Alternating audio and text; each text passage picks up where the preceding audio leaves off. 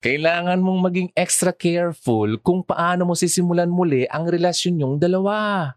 Hindi mo na dapat bastang binibigay ang tiwala mo sa kanya. This is Hugon Radio on FEBC Radio. May chance pa ba kaming dalawa? Second chance sa mga mag-ex. Ayan, matatanong mo minsan, may chance pa kaya kaming dalawa? Ang pusong pagod, pinagpapahinga. Ang wasak na kaluluwa, pinapabuo muna. At kung mag-move on ka, dapat ang stress ay iniiwasan muna para hindi lumala ang emotional trauma. Mag-ipon ng magagandang karanasan. Invest on good experiences para tumaas ang iyong feel-good hormones. Kain-kainan ng mga pagkaing sagana sa protein, karne, munggo, o yung tinatawag na poor man's meat. May protein din ang fish at seafood and mga dairy products tulad ng milk or cheese. Kain muna bago magpa-counseling. Magbabad ka rin sa araw do something else to keep yourself from crying all day sa iyong kwarto. Eat good meals. Yung cravings mo dati na pilit mong pinipigil, abay ipa-deliver na yan sa bahay nyo. I-order mo na yan. Pwede ka rin uh, manood ng light movies with your friends.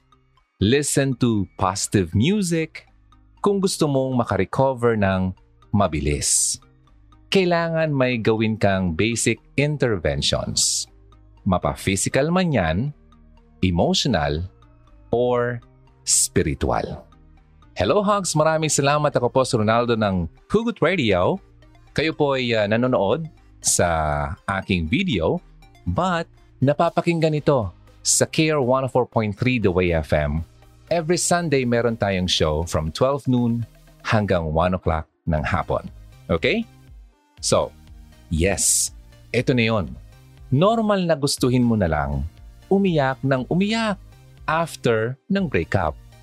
Yung nawalan ka na ng ganang kumain. Nawalan ka na ng gana sa lahat. In short, emotionally stuck. Ikaw, after ng hiwalayan yung dalawa, hirap ka. Hirap na magbukas ng panibagong chapter sa buhay. Pansin mo ba, na after ng isang breakup, may push and pull na nangyayari? Una, gusto mong bigyan ka ng atensyon ng mga tao sa paligid mo. You want to feel cared for. Mas nagiging vulnerable ka at honest na kailangan mo ng kalinga ng iba.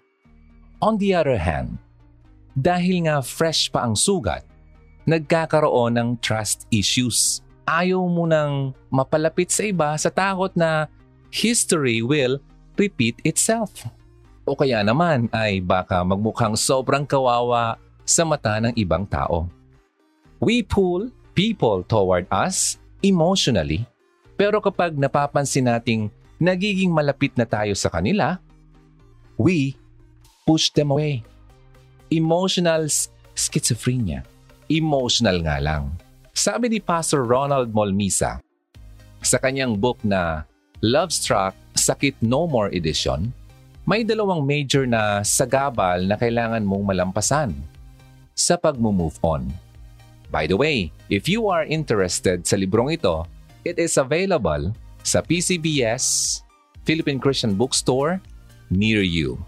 Nice din nating i-recognize at pasalamatan ang ating partner dito sa Hugot Radio which is PCBS Legazpi City na minamanage ni Ate Glo. Maraming salamat si Ate Glo sa pakikipag-partner or ako nga pala ang nakipag-partner sa kanila at sa pag-oo sa partnership natin ng uh, Hugot Radio at PCBS Legazpi City. Now, so going back, ano nga ba ang dalawang major emotional hurdles na kailangan lampasan ng mga nag-move on? Una, ang limutin ang iyong feelings na you used to have with your ex. Kaso ang tanong, can you really unlove a person? Kasi hindi naman talaga eh. You can never unlove a person. Sadyang may taong darating na mas pagbubuhusan mo ng pagmamahal. Someone whom you will love greater than you ever did before. Kaya nga hindi talaga madaling mag-move on. Kasi kahit na umalis na yung tao, yung pagmamahal, nananatili yan. Talaga lang.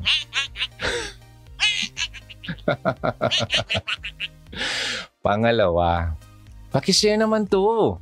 Habang na nagsisimula pa lang tayo, ang pinag-uusapan natin, may chance pa ba kaming dalawa?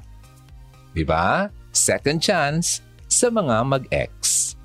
Now, pangalawa, para sa mga nasaktan. Ang bitiwan ang galit at resentment o sama ng loob na ikinapit sa dating partner. Lalo na kung ang cause ng breakup ay third party. Lalong mahirap bitawan o bitiwan ang feelings of anger. It really takes time. Di ba? Sabi nga ni uh, Mariah Carey, love takes time to heal when you're hurting so much. Kaya nga kailangan mong tulungan ang iyong sarili. Yes, your friends and family would be there para alalayan ka along the way of your recovery. Pero para talagang maghilom ang mga sugat, kailangang manggaling sa iyo mismo ang desisyon. Kasi most of the time sa panahon ng pagdurusa, you will be on your own. Sarili mo lang ang iyong maaasahan may story sa libro ni uh, Pastor Molmisa tungkol sa experience ng isang dalaga na nagpapatunay na kayang-kaya ng lahat na makabangon basta matutunan lang magdesisyon. Ready ka na? Na-share mo na ba to? So here, yung story ng babae. Her story goes like this. Pinagdaanan ko ang process ng breakup Umiyak ako hanggang sa ma-feel ko na nakakapagod ng umiyak. Nagsik ako ng comfort from my friends and family. Tinulungan ko rin makabangon ang sarili ko. Naglibang-libang, out of town, shopping, ay kabilang doon pati ang pagma-makeover. Nakatulong din ang uh, pagbabasa ko ng mga books about mending a broken heart at inspirational books that tell me na anuman ang pagdadaanan, kung sakit, ay kaya kong pagalingin ni Lord. Kaya akong pagalingin ni Lord. At higit po sa lahat, I found comfort kay God. Iniiyak ko sa Kanya ang lahat-lahat na aking sakit. Isinuko ko uli ang buhay ko at naging open ako sa corrections at directions niya. Nagtiwala ako na He has a better plan at ngayon po, almost 2 years na akong single. Masaya at excited ako sa gagawin ni Lord sa love story ko. The end. Yun ang kanyang kwento. So ikaw ba may alam ko may sarili ka ring kwento about uh, moving on, about uh, mending a broken heart? Baka pwede mo naman i-share dito sa comment section ng Hugot Radio ngayon kasi ang pinag-uusapan natin is about second chance sa mga mag-ex. So kung nag, uh, nag-iisip ka na magkaroon ng second chance sa iyong ex, eh nako, ito ang tamang uh, content na dapat mong mapakinggan ngayon. Okay? Nakakahawa ang emosyon. Pansin mo ba na kahit good mood ka, pero kapag nakakita ka ng friend mo na down, nagiging down ka na rin ang pakiramdam mo. O kaya chill ka lang. Pero napunta ka sa isang room full of people na iritado. Nagiging tense ka na rin, di ba? Kaya talagang infectious ang emotions. So kung talagang dididesire mo na makapag-move on smoothly, umiwas ka sa mga taong magdadala ng negative vibes sa'yo. Bad company corrupts good character iwas-iwas sa mga BI or bad influence. Kaya kung sasali ka lang naman sa isang grupo, doon ka na sa mga tao who can make you feel good about yourself. Una sa sa lahat, syempre, sa listahan ang mga Christians who share the same faith. Makipag-hangout ka sa ganitong klase ng mga tao nang mas madalas. Huwag hayaan ang sarili na laging mag-isa. Di ba? Kapag nagagalit ka, hindi ka naman nagagalit ng walang dahilan. Laging may trigger na tinatawag yan. Ganon din naman sa pag-move on. Beware of emotional triggers. At anong natitrigger? Siyempre, ang memories of the past. Parang yung show lang naman na susunod ng Hugot Radio dito sa Care every Sunday. Yung 1 o'clock, yung parang memories. Music and memories. But this time, we're talking about your memories ng iyong past. Walang dulot ang mga yan. Kailangan mong iwasan ang mga bagay na magpapabalik sa memories mo ng pait ng relasyon. Dahil kung hindi, paniguradong nakakrying mode ka na naman buong araw. Pero minsan din namang mga taong may mga tao namang sinasadyang i-expose ang sarili sa mga triggers na ito para maging desensitized. Dahil laging nai-encounter ang mapapait na alaala.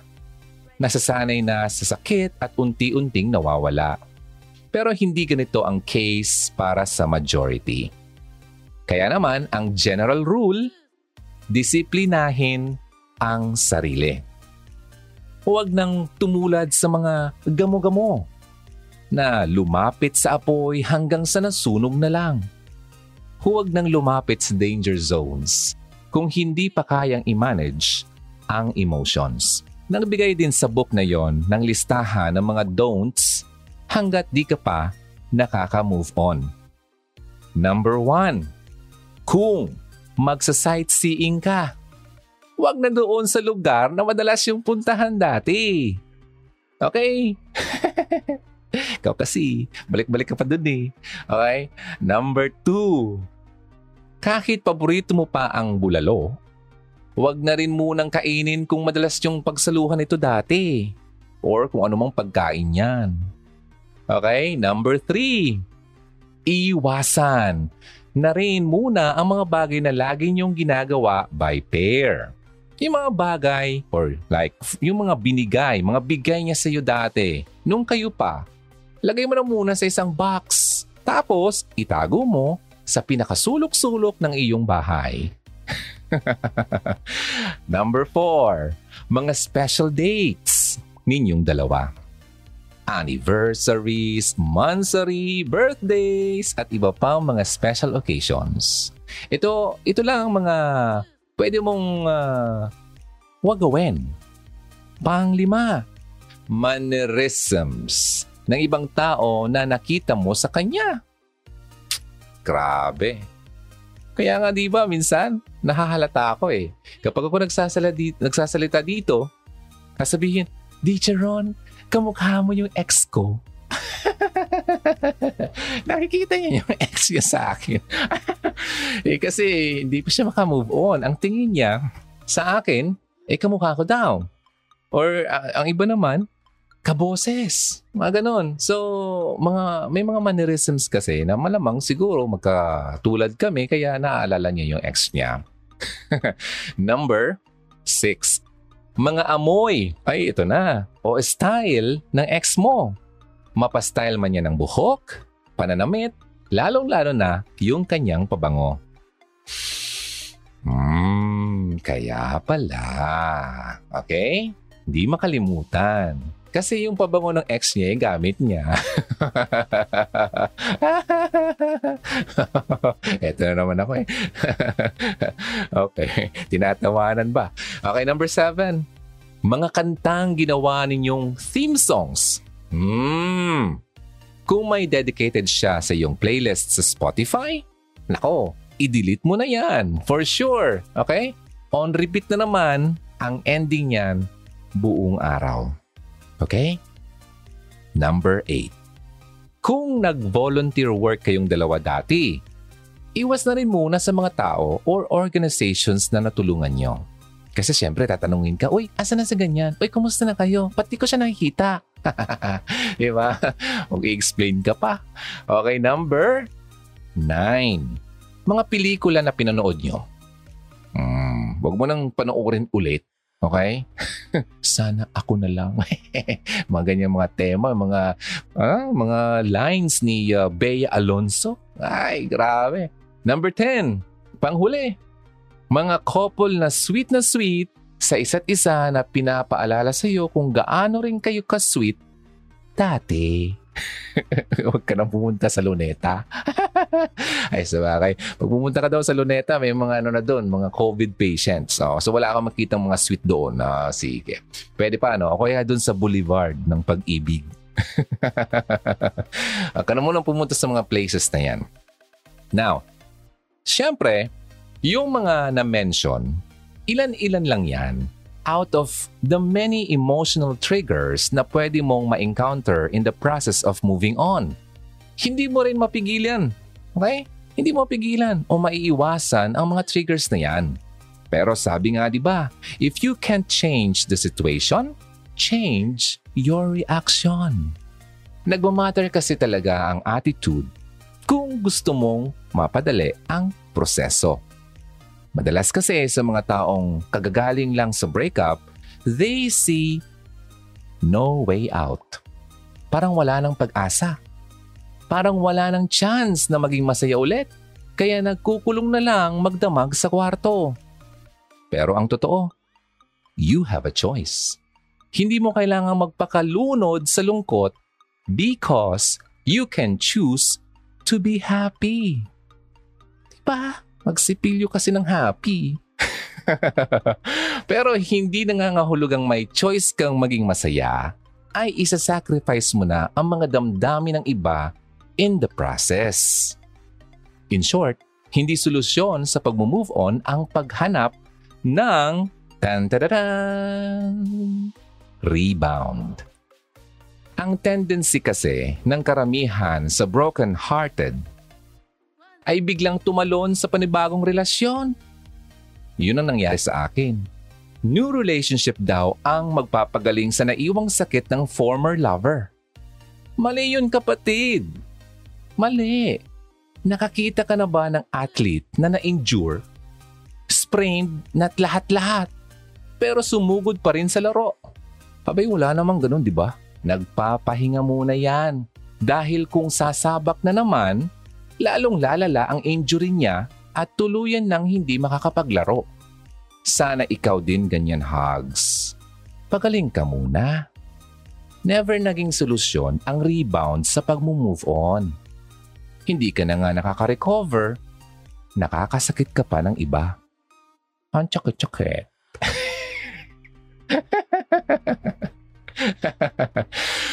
okay, bukod pa dyan, lito ka rin lito. Okay? Hindi mo malaman kung totoo ba ang feelings mo o hindi. Kapag may nagparamdam ba na potential love interest, malinaw ba sa iyo na in love ka talaga sa kanya? O baka naman dahil gusto mo lang ma-feel ulit kung paano mahalin. Hindi ka lang nagiging dishonest sa sarili mo. Nagiging unfair ka rin sa maaring kapartner mo kung hindi ka pa naman talaga fully recovered. Ay, unfair ka talaga. The heart is deceitful. Remember? Kaya nga nilagay sa taas ang utak. Okay? Dahil kailangan niyang i-guide ang heart. Don't follow your heart. Hindi totoo yon. Lalo na kung ang heart ay naglulong to be cared for after ng isang mapait na relasyon. Never make decisions if you have damaged decisions. Huwag magpatukso sa nakakatakam na offers ng isang panibagong relationship. Kung kailangan itali ang sarili, gawin mo yan. Magpigil. You must learn how to guard your heart. After mong dumaan ang breakup, mapapansin mo na marami talagang temptation ng panibagong pag-ibig. May mga magpapakute-cute dyan sa'yo kasi may mga abangers talaga.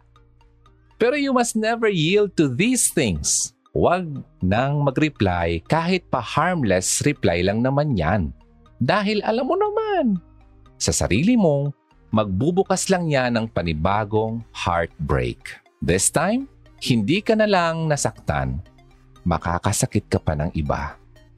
Kaya nga, matutong malaman kung kailan muna aawat at magpapahinga sa pakikipagrelasyon. Marami kang kailangan i-unlearn, lalo na ang pag-iisip na happiness can only be found in relationships. Walang masama sa kagustuhang magkaroon ng kasama sa buhay. Pero hindi mo naman dapat gawing center ng iyong buhay ang pagkahumaling sa pagkakaroon ng partner. Marami kang dapat ipagpag sa iyong pagkatao na hindi basta-basta mawawala. Okay? Kailangan mo ring maibalik muli ang iyong self-esteem and dignity. You need time to process your emotions. Madalas sa mga kanta ngayon, sinasabi kung paano pwede mong maging pahinga ang isang tao. Di ba? Ganun yun, di ba? Pero may limitations lang din tayo. Kahit gaano ka pa kamahal ng isang tao, mapapagod din yan at one point dahil tao lang din naman siya. If you ever find yourself again wanting to rest, sa presensya ka ni Lord magpahinga. Kung tinatakasan mo ang mga emotions, ang mga alalahanin, worries sa iyong buhay, run to Jesus. And you will no longer find yourself escaping but resting. When you rest in the Lord, inaamin mong you are not in control. At sinasabi mong, Lord, have your way in my life. Ito ang chance to renew your mind and spirit. Ito ang panahon para unahin at mahalin mo naman ang iyong sarili mag-invest muna sa iyong sarili. Para kapag dumating yung time na sinabi sa iyo ni Lord na okay ka na, okay ka na talaga. Natural, tendency na kasi nating ayusin ang lahat ng bagay or bahagi ng ating buhay, especially sa relationships. Kaya nga, sa pag-attempt natin na maayos ito, naghahanap, naghanap ng rebound at lalo lang itong nasira. Pero walang dahilan para mag-alala patungkol sa mga bagay na ito. We must trust God in everything we do. Ngayon, hugs sa mga nakikinig. Maraming salamat. Sabihin nating na-overcome mo na ang temptation. Hindi ka gumamit ng ibang tao para makamove on. Pero may bigla namang nagparamdam. Pa-scroll-scroll ka lang sa Facebook, tumunog yung messenger mo may notification, so siyempre diretso check ha. Guess what? Yung ex mo, nasa inbox mo na naman. Isa ito sa grabing magpalito ng mga decided na sanang lumimot o lumimot ng mapait na nakaraan. Dire-diretso na sana ang paglalakad towards the path of the path, yung daan towards the path of recovery. Kaso, eto na naman tayo tinawag ng ex. Kinamusta ng ex. Sinabi ng ex na, na-realize ko na hindi ko pala kayang mabuhay nang wala ka. Wala nang araw siyang ganang mabuhay. Wala na daw siyang ganang mabuhay. Simula nang naghiwalay kayo, kaya ikaw naman, ayun, napatigil bigla. Ang tanong sa hinaharap mo, should I not look back? and just continue walking away from him or her? Or lilingon ba ako at hahayaan ang mga paa kong maglakad pabalik sa kanya? Hugot!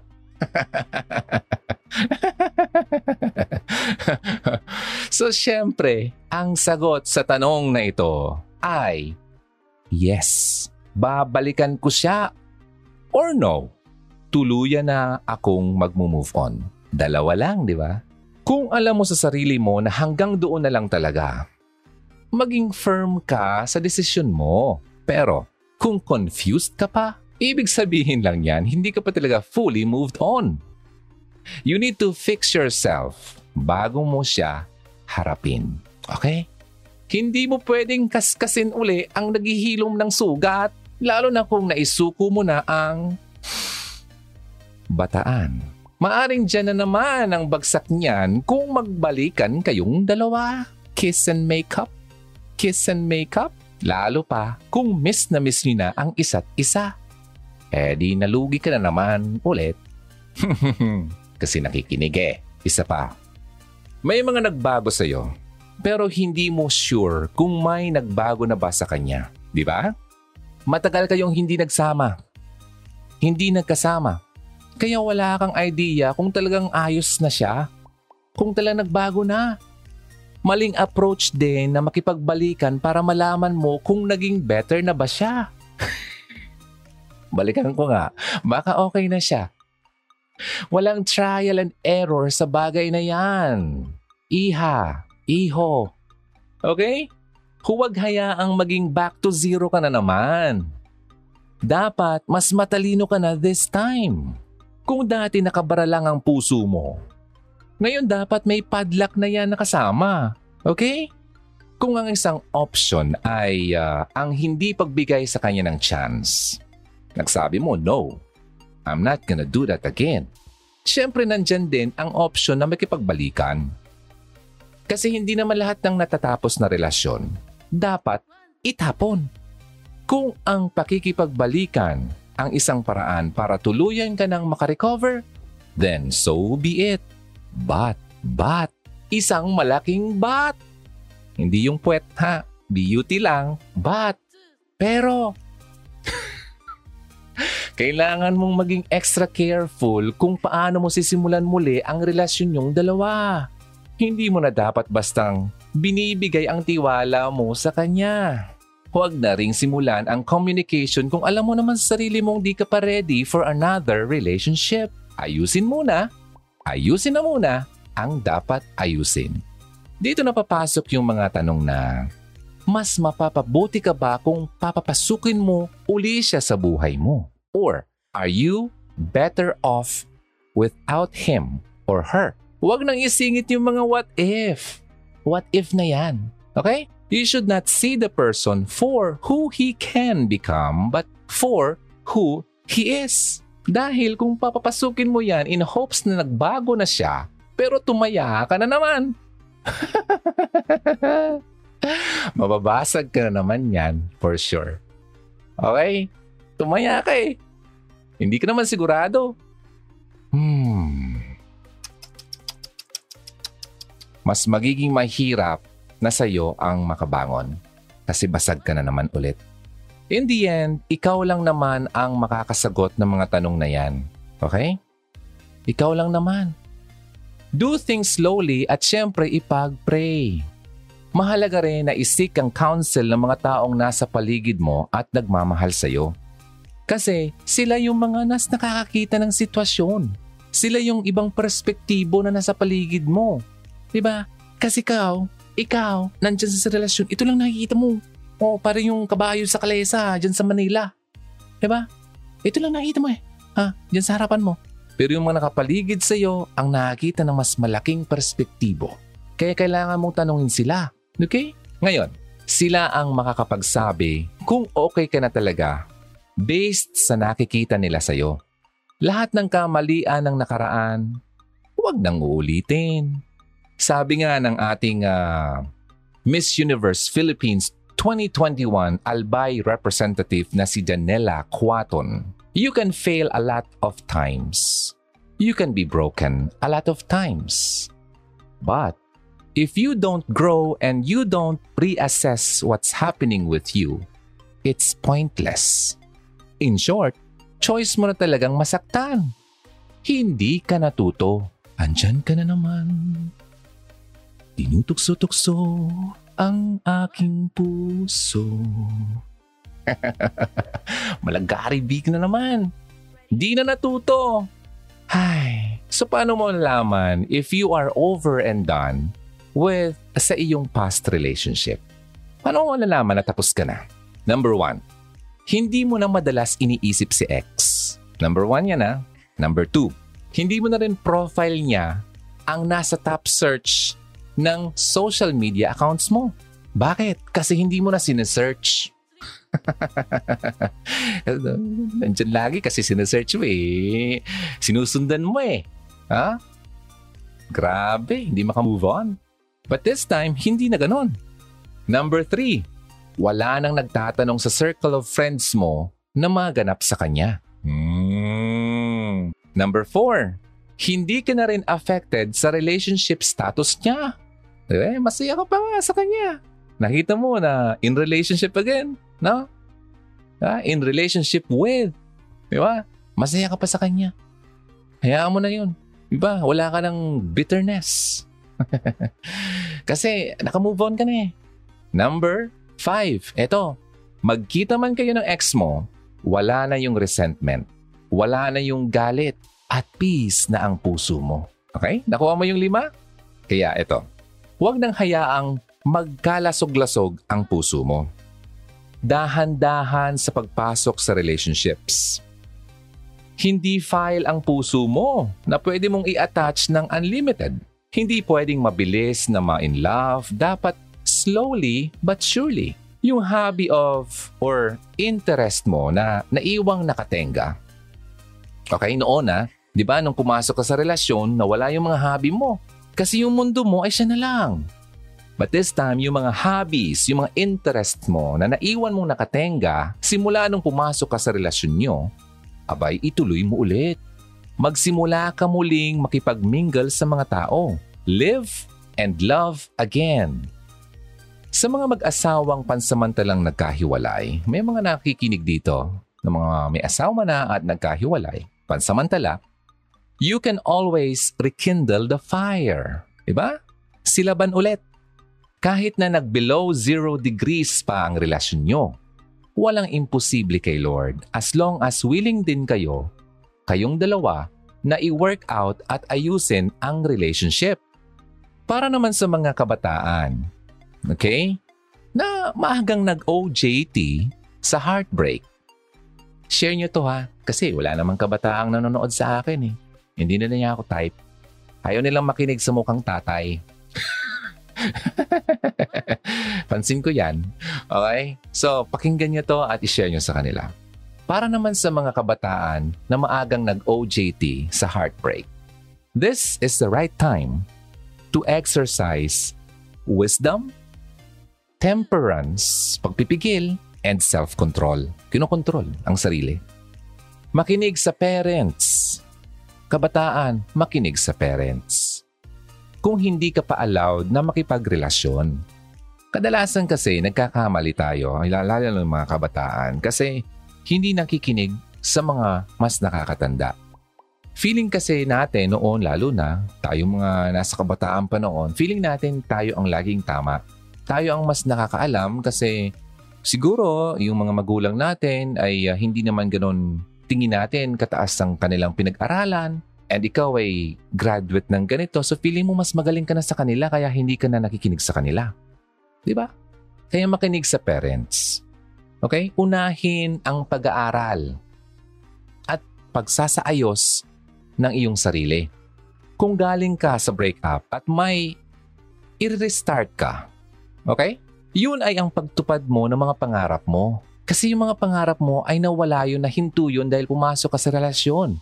Hindi pag-ayos ng naudlot niyong pag-iibigan na hindi ka naman sure kung saan napunta o papunta at kung may kahihinatnan pa ba talaga. Sabi ni Alfred Lord Tennyson, It's better to have loved and lost than never to have loved at all. Nakuha niyo yun. Pero, hindi ba mas maganda kung hindi mo na kinailangan pagdaanan ang mga unnecessary pain na yan If only you have waited for the right time. Masyado kasi tayo nagmadali. Masyado tayong atat kaya tayo nagkamali. Sabi nga sa Ecclesiastes 3 verse 11, which is a very popular verse from the Bible. He had made everything beautiful in its time. Kaya siguro hindi naging beautiful ang relasyon nyo ay dahil hindi pa right time. Hindi pa tamang oras. Hindi pa sa oras. May season para sa lahat ng bagay kasi. And maybe, hindi pa ito ang season para ibuhos mo ang pagmamahal at oras mo sa co-creation, kundi idirect mo ito towards your Creator. Walang iba kundi si Lord. Kay Lord, never kang malulugi. Never. Number one ka palagi sa kanyang puso. Number one ka lagi sa kanyang listahan. Ikaw lang naman kasi itong ginagawa siyang number two. Minsan nga number three pa. Minsan nga eh, huli pa sa listahan. Kaya kung nakakaranas ka ngayon ng heartbreak, maybe it's God's telling you, Anak, bumalik ka na sa akin. Bumalik ka na sa unang nagmahal sa iyo. At ang love ni Lord, ang greatest love na pwede mong ma-experience sa tanang buhay mo, walang anumang kapangyarihan sa mundo. Kahit pa ang kamatayan, ang makakapaghiwalay sa iyo mula sa pagmamahal ng Panginoon. Only the Lord can offer a love like that. Sabi nga niya, di ba? I can love you like that. I can make you my world. Parang kinakantahan ka ni Lord. Ano bang klaseng pagmamahal ang gusto mo? I can do that para sa iyo. Bumalik kang sa akin dahil una kitang minahal.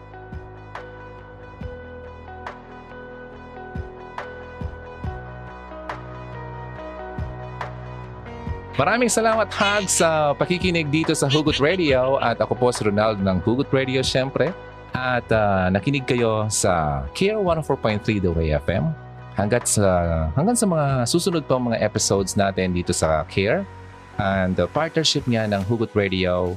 Ako po si Ronaldo. First timer mo dito, sana naman ay uh, hindi ka magsawa sa laging uh, pakikinig at pag-aabang na ating mga contents patungkol sa buhay, sa pag-ibig at sa kung ano man na yan. Okay?